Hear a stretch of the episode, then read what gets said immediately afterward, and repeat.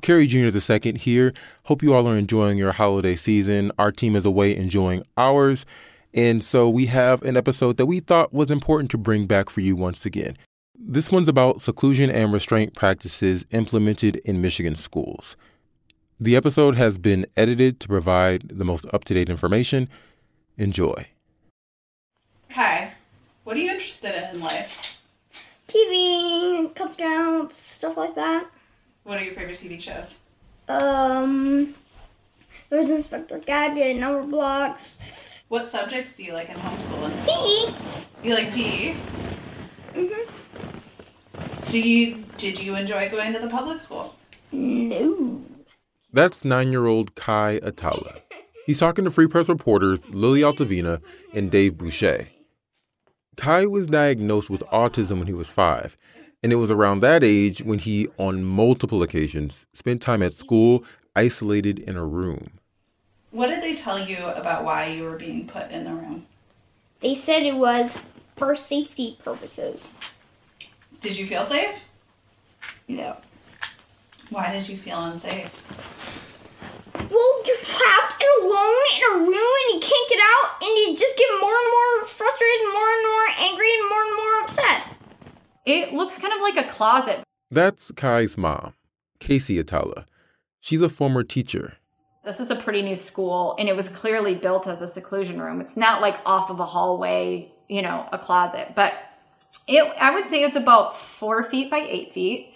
And they said they had to do it for their own safety. I'm like, really? Like, I mean, yeah, he's kicked me before, but I, like, gosh, if you're working with little kids and you've never been kicked, that's kind of surprising.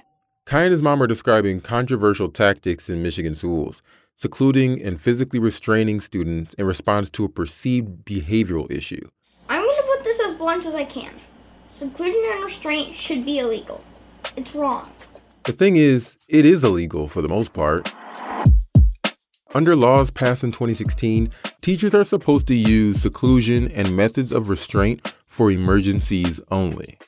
So why has it been used nearly 94,000 times in the last five years, primarily on kids with disabilities like Kai? On this episode, we're talking with Lily Altavena about her investigation with Dave Boucher into seclusion and restraint in Michigan, how common the practices are, who defends it, why it's still used, and what experts make of it. I'm Kerry Jr. II, and this is On the Line.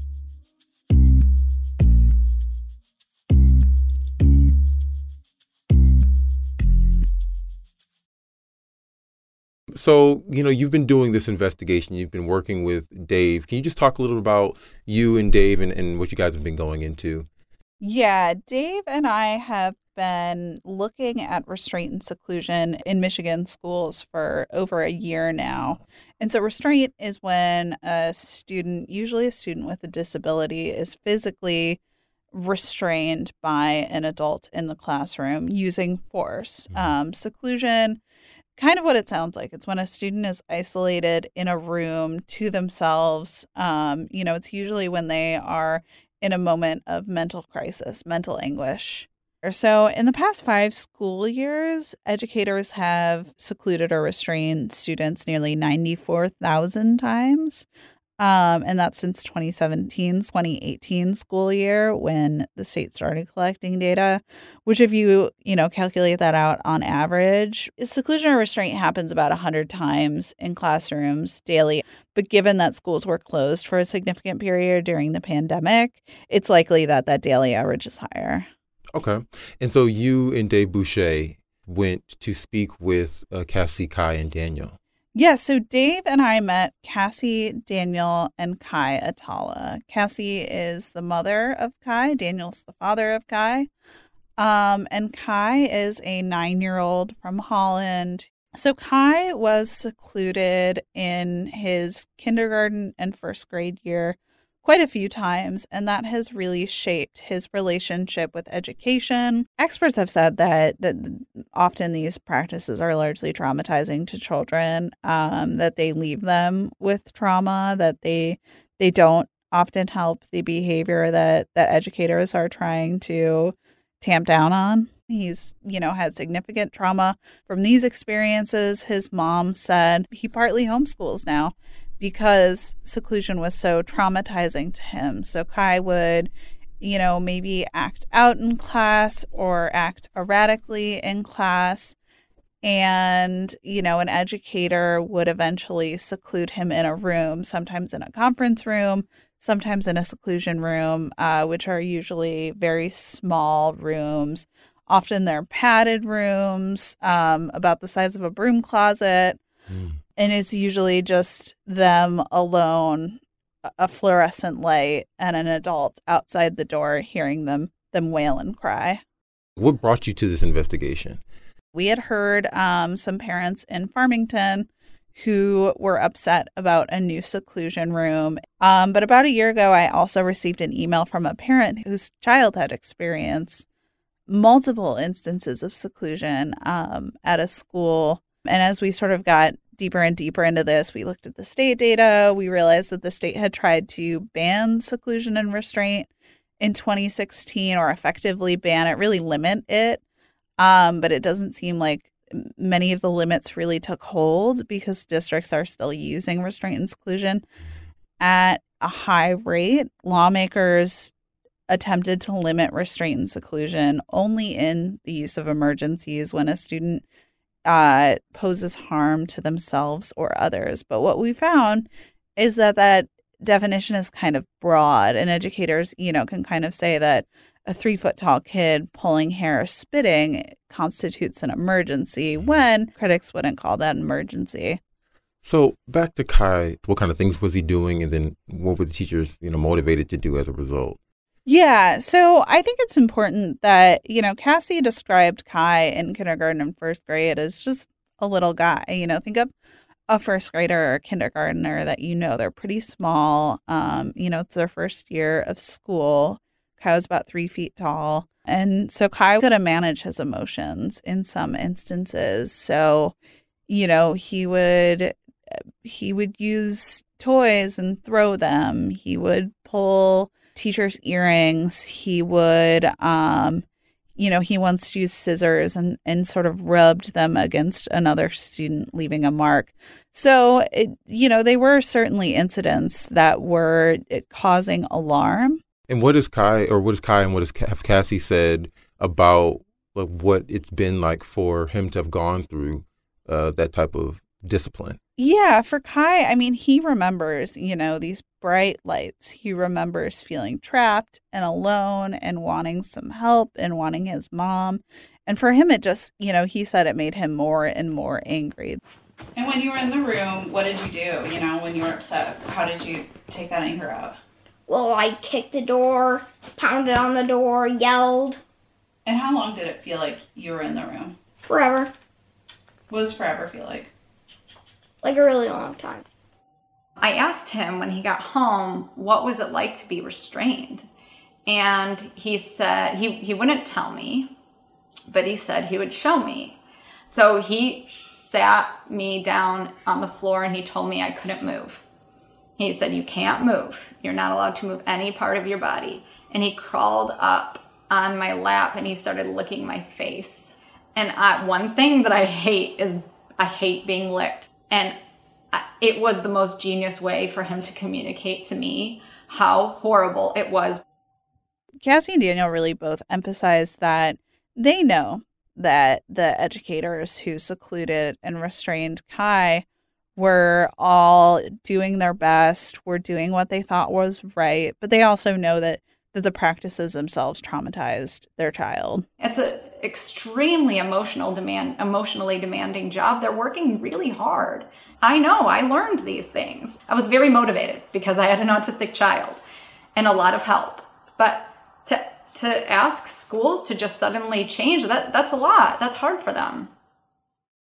Kai's former school, Black River Public School, originally did not answer questions from Lily and Dave on this.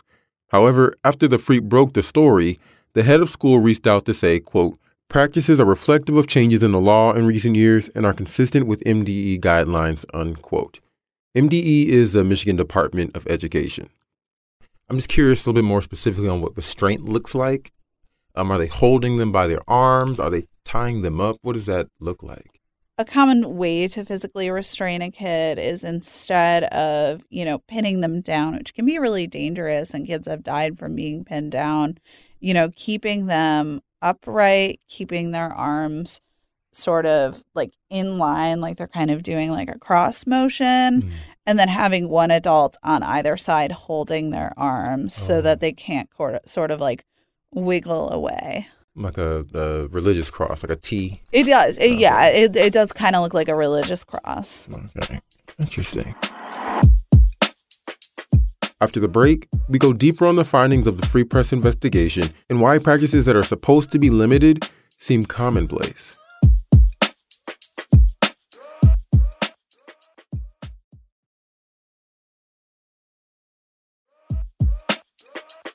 And we're back with Free Press reporter Lily Altavena talking about her investigation with colleague Dave Boucher into the controversial use of seclusion and restraints in Michigan schools. So I want to zoom out from Yeah. Kai here and into the broader investigation Yeah. that you all are talking about. Um, get into specifics. Can you outline the findings of your investigation thus far? Yeah, so so far we found that districts aren't supposed to seclude elementary school kids for longer than 15 minutes or kids in middle and high school for longer than 20 minutes unless it's an emergency. And we've seen already multiple cases in the records where children were secluded for more than an hour or just even more than that 15 or 20 minutes. Um, we found at least two incidents of districts or schools that reported zero acts of seclusion or restraint to the state but later we knew that they were using seclusion and restraint either based on interviews with parents or investigations opened by the feds um, into the practices. So why hasn't it been uh, implemented? If the law says that it's illegal, why are people still practicing it? Well, you know, educators can say that they were in an emergency. And one of the things that we've heard, you know, one thing that we've heard from experts over and over again is when a kid is dysregulated emotionally, when a kid is having a hard time emotionally, um, you know, an adult who's having a hard time emotionally is going to have a really rough time responding to them and actually helping to calm them down, mm-hmm. manage their emotions. A lot of educators may not be trained in what to do, how to confront a child emotionally. You know, they may be afraid in mm-hmm. some cases if a kid is kicking them or throwing things at them or has said something you know kind of scary to them you may have kids running away and and teachers who don't know what else to do I'm wondering though, like if this is outlawed, what what are the potential consequences? And that's actually another one of our big findings is that you know under state law there really are no penalties for uh, restraining or secluding a child in improperly or for reporting the data improperly. You know, the Michigan Department of Education told me that they have no latitude in enforcing improper restraint or seclusion. Can you tell me like why that law is passed, but it was passed in a way where there isn't a consequence for violating it?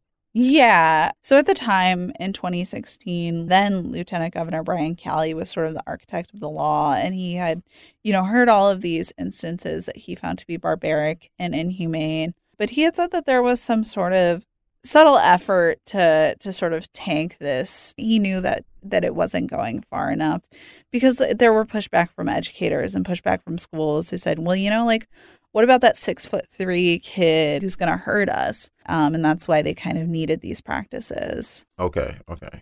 Um, and then if you could tell us a little, like, so, what are some other examples of when restraint happened outside of Kai's story? You know, in 2003, there was an incident that really uh, kicked off the idea of trying to ban it in Michigan. A 15 year old in Kalamazoo was diagnosed with autism.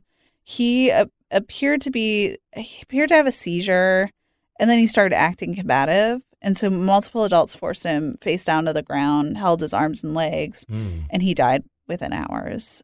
And then it took about 13 years for the state to pass legislation. You know, and there are some cases of kids spitting, kids, you know, argued over a reindeer and that and got kind of combative about it. So they were secluded or restrained. Um, you know, there were kids who were disrespectful, you know, according to the records, and they were secluded or restrained. And that really isn't supposed to happen. If a child is disrespectful, that's not an emergency, clearly. Um, and so, what are some alternative ways to handle behavioral emergencies? Are there any other ways to do it that don't include secluding or restraining a child? That's something we're exploring. And that's something a lot of the documents say is okay, you know, educators, what alternatives have you tried? Have you tried, you know, giving the child a sensory item that might help calm them down? Um, you know, one educator told me that they're now, instead of putting a child into a seclusion room, they are clearing the classroom.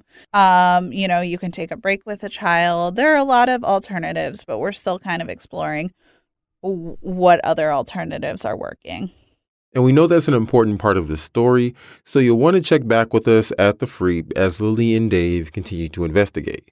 Is there any chance that the law that currently stands on seclusion and and, and uh, restraint, where it has no potential uh, consequences, is there any chance that that will change? We don't know. It's an election year, so I think we'll just kind of have to see legislatively if there are any changes or, or impact. And I'll say that, mm-hmm. um, you know, federally, federal lawmakers have long said that they want to put limits on restraint and seclusion, uh, but we haven't seen anything yet pass. Okay. Governor Gretchen Whitmer and legislative leaders recently indicated they would support changes to laws regulating seclusion and restraint in the new year. They did not mention specific fixes, but Autism Alliance of Michigan president and CEO Colleen Allen said in an opinion piece prompted by the Free Press investigation, she's working on proposed legislation. The law would, quote, eliminate barriers to inclusion of behavioral analysts and other medical and behavioral health clinical professionals in a school setting. Um, how is Kai doing now? Is he still in school? Kai um, was pulled out of school in 2020, and really, de- his mom said she deschooled him, which means that they spent some time away. They traveled the country. They saw, you know, different states and and sort of learned naturally for a little bit. They're in a more structured homeschool environment now where he does work, but Cassie really just tries to foster kind of his interests. Like he's really interested in the founding fathers. So he spent a lot of time on the founding fathers and he went to Hamilton and got to see Hamilton. So Kai is doing better. Um and and he is going back to school on a part-time basis. Oh, in in school. Yeah, yeah, okay. in person school at a local district. But, you know, Cassie and Daniel have asked the district to agree in writing not to exclude Kai again. Right.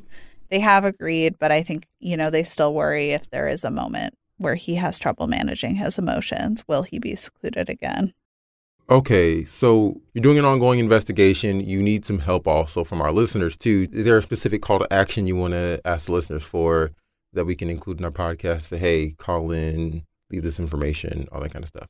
Yes. Um, have their ear. We want to hear from you if your child or if you or someone you know has experienced restraint or seclusion in a school setting to tell us what happened. Um, we have a database up of school districts that have reported to the state how many times they use seclusion of restraint. Please search that database and tell us if your district has reported zero instances in a year that you know that they secluded or restrained somebody you know. Please let us know. You know, experts have told us that they believe that there is an undercounting of instances of restraint and seclusion. Thank you, Lily, for taking the time. Thank you for having us. We always enjoy it.